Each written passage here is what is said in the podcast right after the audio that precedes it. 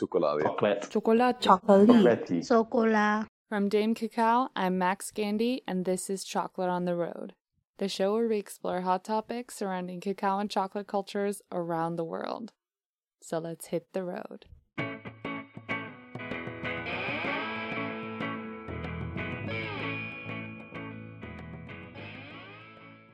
Hey, chocolate lovers! Welcome to the final full interview of our break.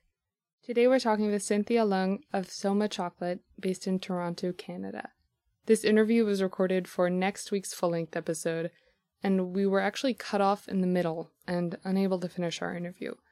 But we got a fair amount of the way through my questions, and Cynthia has a lot of wisdom from nearly two decades in the small batch chocolate arena.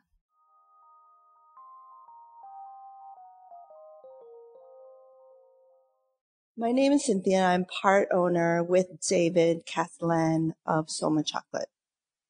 And where are you located?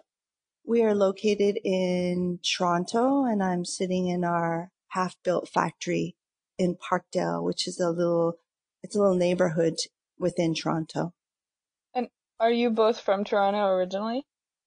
No, we're both from small towns. So I'm a little bit, I'm from Lindsay, which is a small town east and David's from the north in Ontario. So Sudbury, a mining, a little mining town.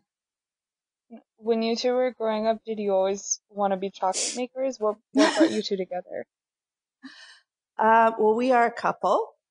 So what do you mean? like you started off as a couple and got married and then decided, oh, let's become chocolate makers. That seems like a little uh, Willy Wonka fantasy come to life. We should do it.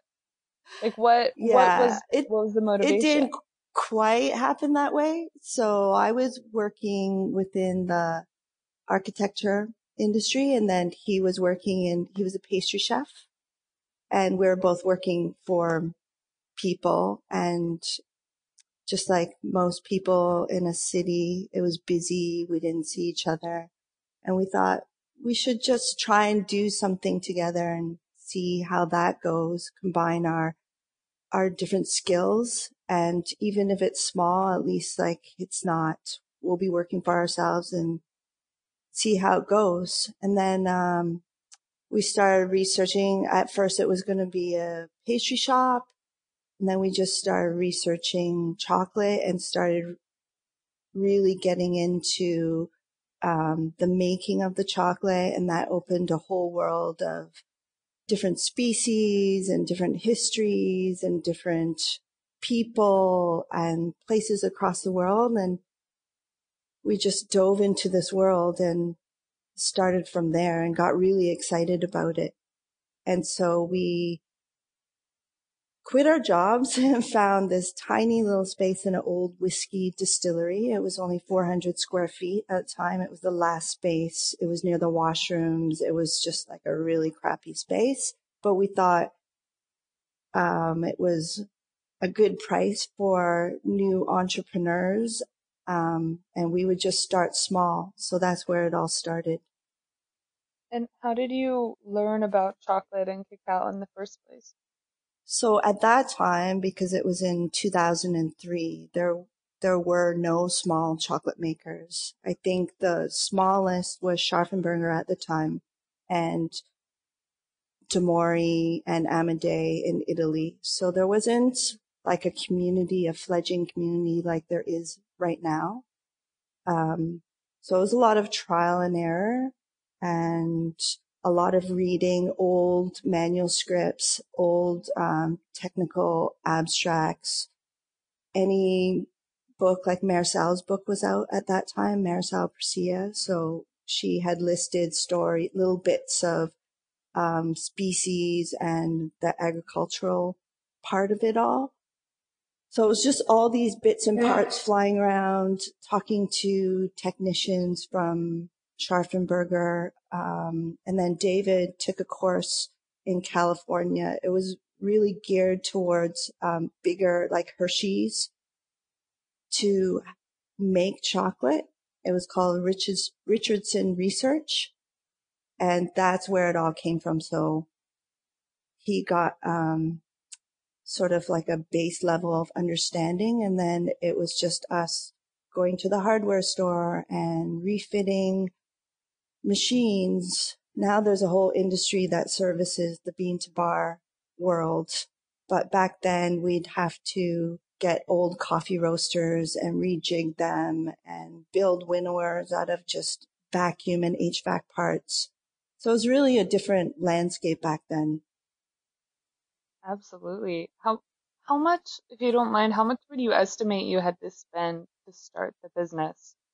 And this was almost this was over a decade and a half ago. Yes. How much do you think it cost before you were able to actually make that first chocolate bar?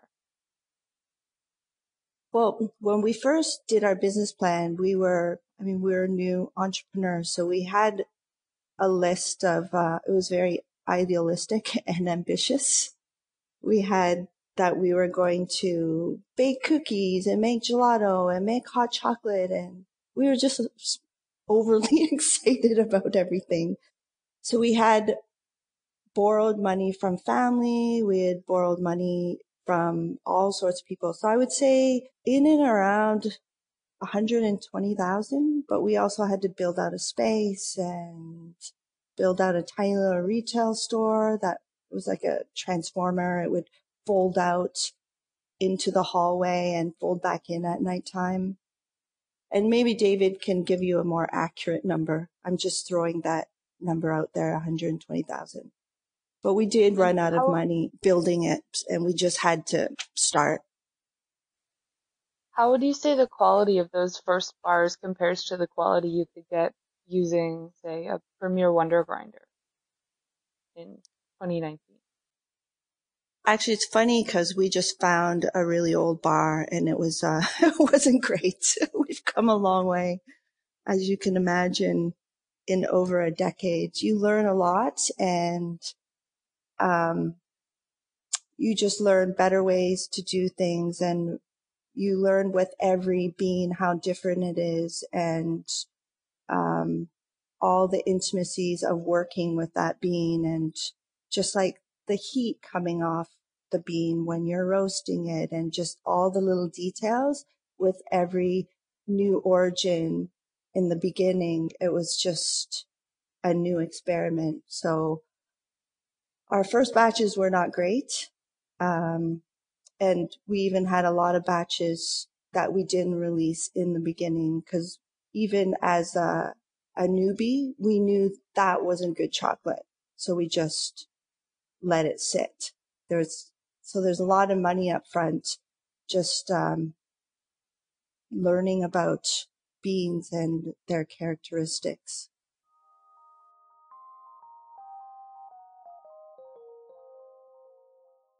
What are some chocolates that you remember eating as a kid?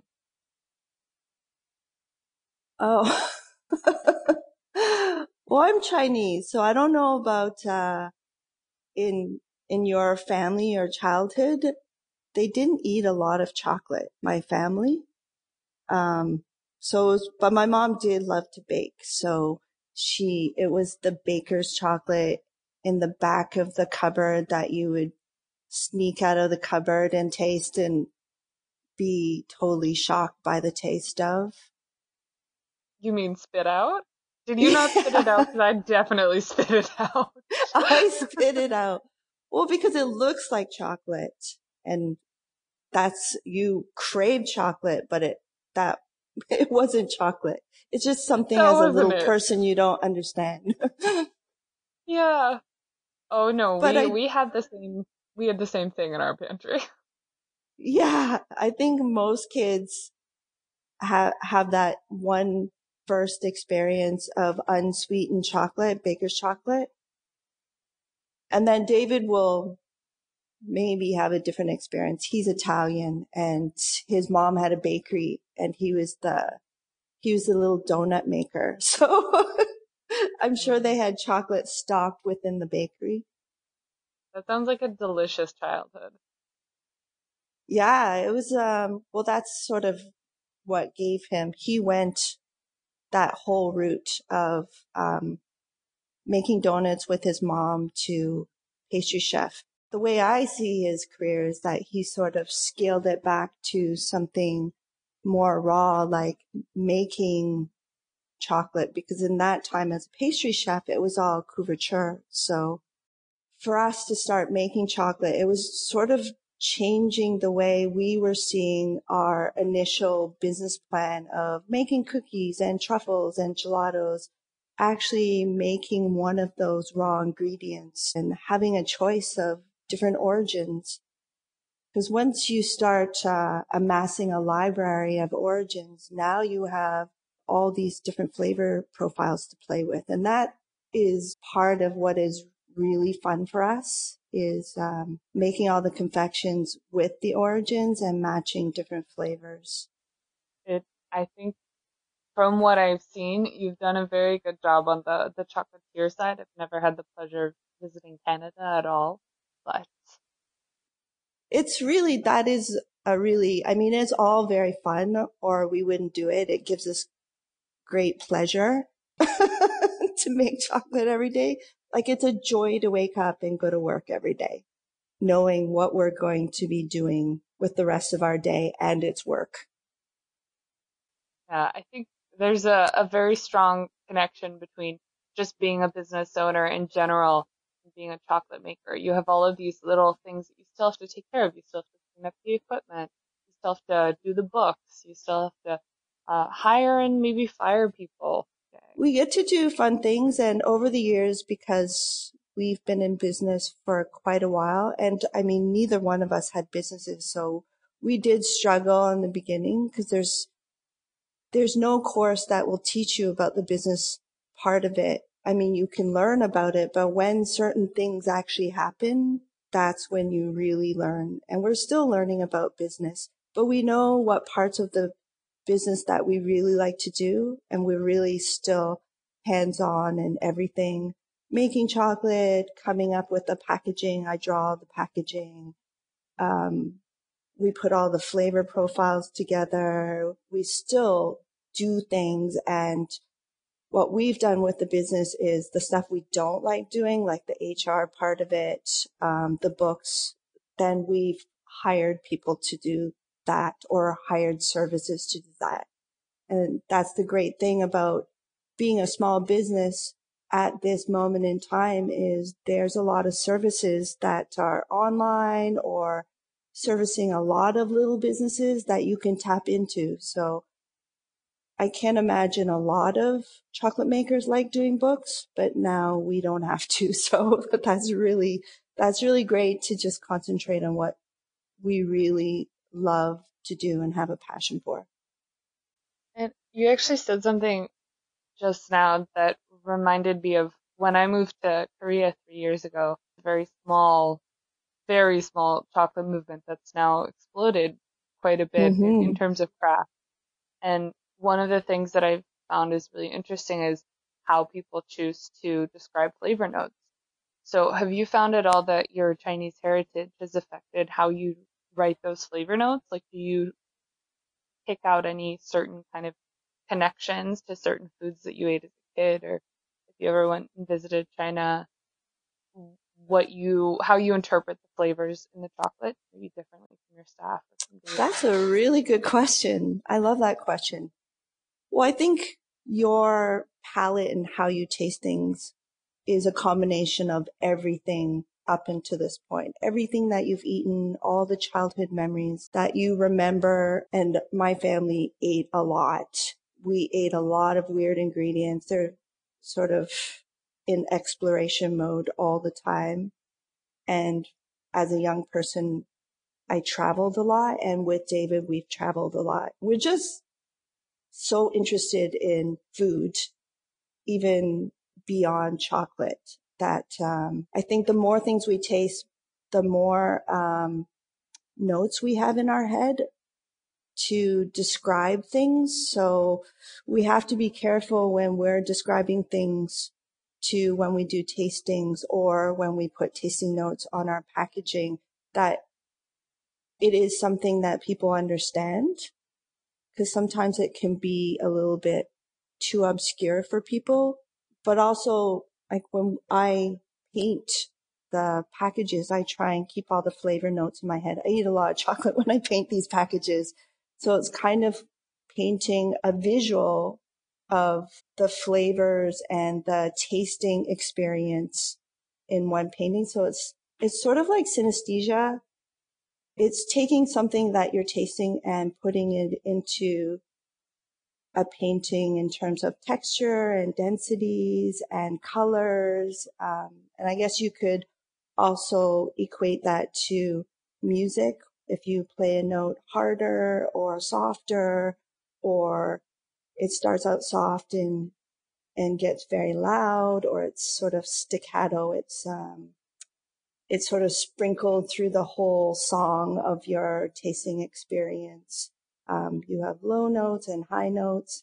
I mean, it's very complex when you have a tasting experience. So I don't know if I kind of went off topic there, but. Well, it's beautiful. Like visualizing the flavor experience. I had no idea that you designed and, and painted all the packaging though. That's amazing.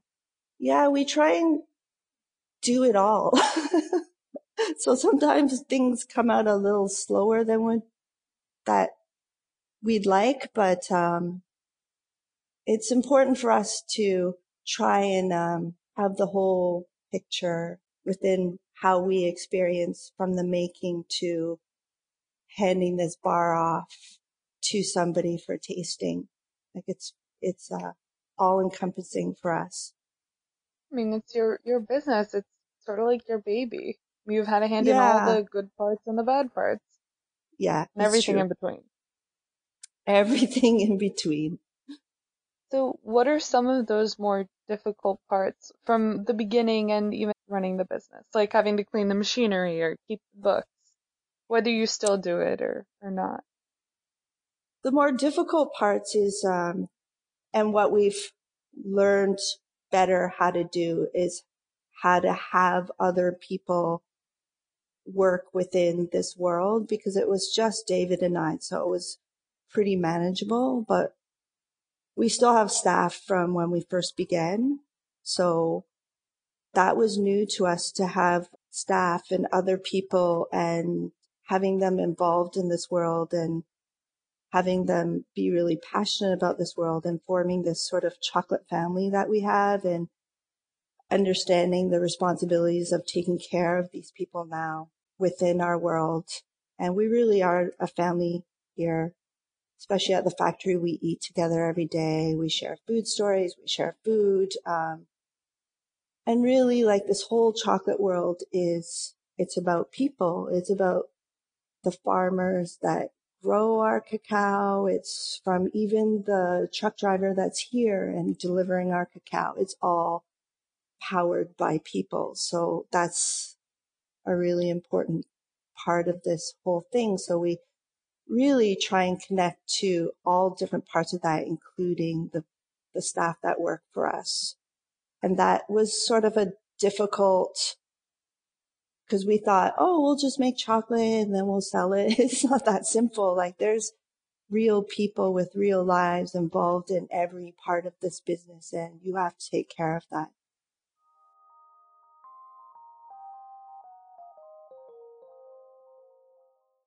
That's part of running any kind of chocolate business is you have to consider these all of these moving parts or really any business. But yeah. when people add the word craft or say bean to bar or fine or whatever artisanal whatever word you want to put in front of it what does that mean to you? How do you call yourself? Do you call yourself a craft chocolate maker? Small batch batch well we used to say micro batch in the very beginning and we're, we're still using that now because we were the only small makers at the time. So we thought, well, we're really tiny. We're not even just small. We're micro in the whole landscape of chocolate makers because they were all very big players at the time. Even when we tried to get beans, I mean, now everybody sends us samples of beans. We, we almost have too many samples to process because it's very important to give feedback to to the farmers and all these small farms sending it to us. But when we first started, they were just laughing at us.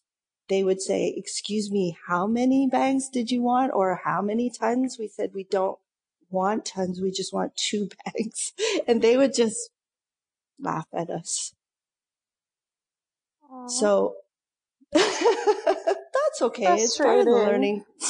But for craft, it, it means, um, making it from, I mean, it, we're in Canada, so obviously we can't grow cacao, but, um, craft is, um, the whole food way all the way back to the farmer.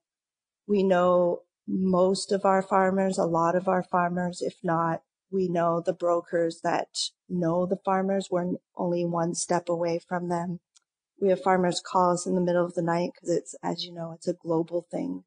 And we talk to them in the middle of the night and just sort of exchange ideas about fermentation or, I mean, it, we're just all plugged into the whole process and we're trying to go as far back as we can um, to the growing stage. And that's what craft really is, is we're spending the care in making chocolate and we're treating every batch differently depending on the harvest time or when we got it or even the amount that we're roasting at the time. We're being very careful with every single batch that we do. And if it's not good, we're not releasing it. So that's another hidden cost is when we're trying origins for the first time or we're experimenting with how we're processing it, whether it be we over roasted it or we over conched it or it just was not good in the first place. The fermentation was done wrong. We just don't release bad chocolate.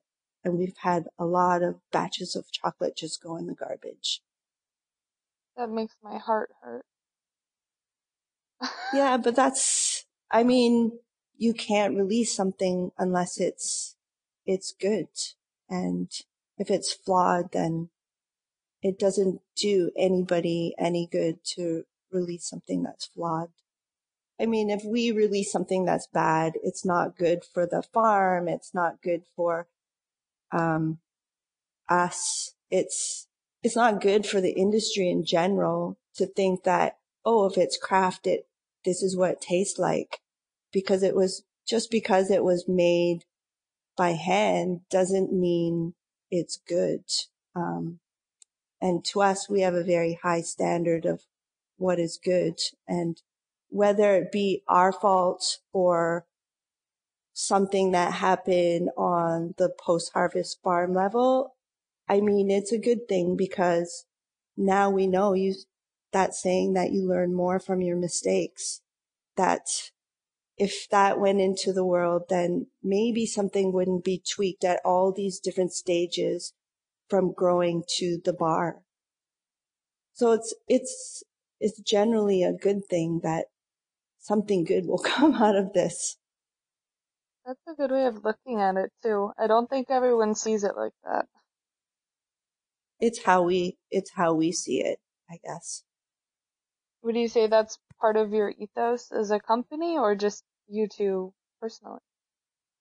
I can't speak to other companies, but this is for us because we're doing something with, with so much thought into it that that's how we have to do it. We, this is where our bar is set because every origin is different.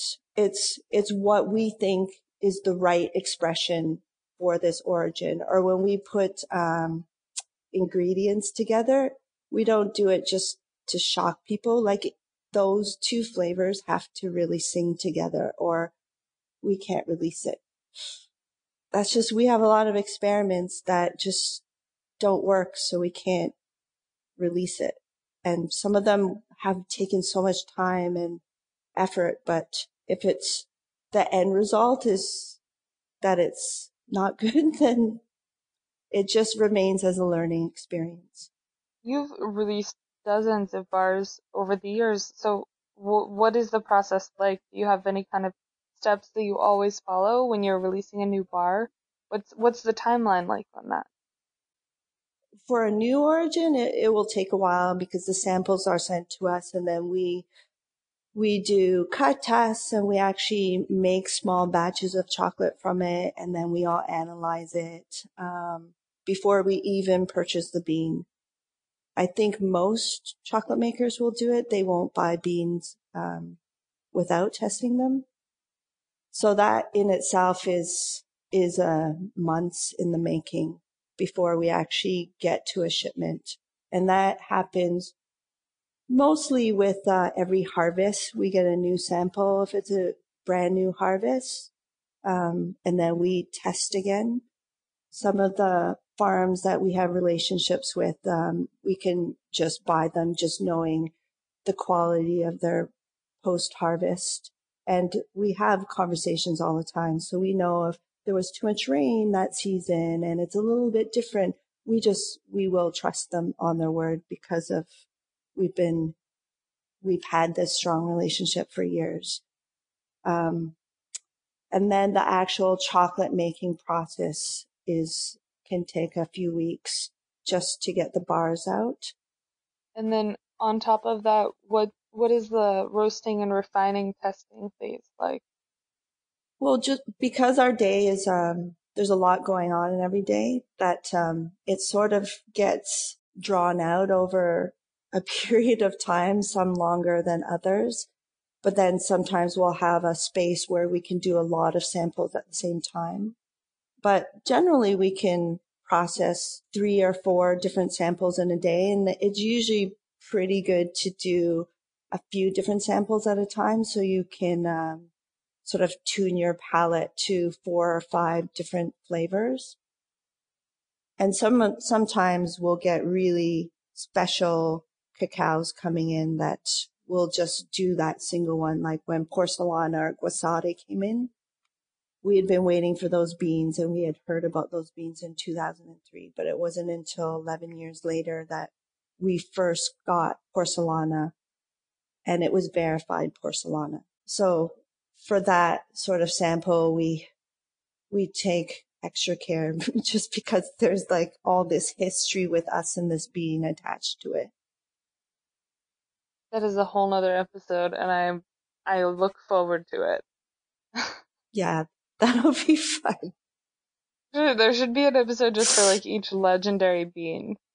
Actually, porcelana, it's this sort of holy grail. I was beginning to think that we just couldn't get it. Like we would never ever get it. And it's funny because the first, the first batch that we found, um, there was only a couple bags of it, but then, um, it actually went to our friend Rogue mm. Rogue chocolate. So we're kind of sad about that, but kind of happy because it was our, our friend that we knew very well. And then the next year, because there's only just a small amount produced, that the next year we, we received the shipment. So we just had it in different years. I just, I hear about all these different people now say like porcelana, porcelana style, like they say like you're uh, the the, the Neonacional, it, if you're just a consumer, you hear a lot of different um, things about like pure white beans and how this is like the the like the holy grail, like what you were saying, and it it all gets quite muddled. Well, and the species of cocoa beans is very muddled because it's, it is an agricultural crop and it moves. It moves around because they're seeds. So even our guasare, was discovered sort of on one side of Venezuela, but then it was sort of discovered by accident by um, agronomist, and then he took it to an agricultural center to study, and they grew it there. But then it also, those plants went up north to near the water and another went to where we got it, which is sort of more central. But then you get all these different flavors because they got the bean got moved and the terroir has changed this bean, but it's the same species of bean. So even with that, it gets muddled. Even within one country, it's is this bean is moving all over the place. And now with Venezuela in the state that it is, um, it's even more muddled because of the the government is involved. So that's just our world at this moment. Yeah, it's very interesting how dependent many makers and many just chocolate lovers become upon certain terroirs and certain countries' beans. There people were obsessed with Ecuadorian beans a few years back, and it's sort of quieted down as there have been more um, more origins emerging the last few years. But people always seem to be looking for like the next interesting thing. When we started, there were no trends. it was just a struggle to get beans. But you're right, they're they're everywhere now. But it's also a really cool world right now because with the explosion of small bean to bar makers, there are there's an explosion of small growers, small farms of one to two hectares, whether they're just doing it on their own or they're within a co-op group um, and they have a central fermentary.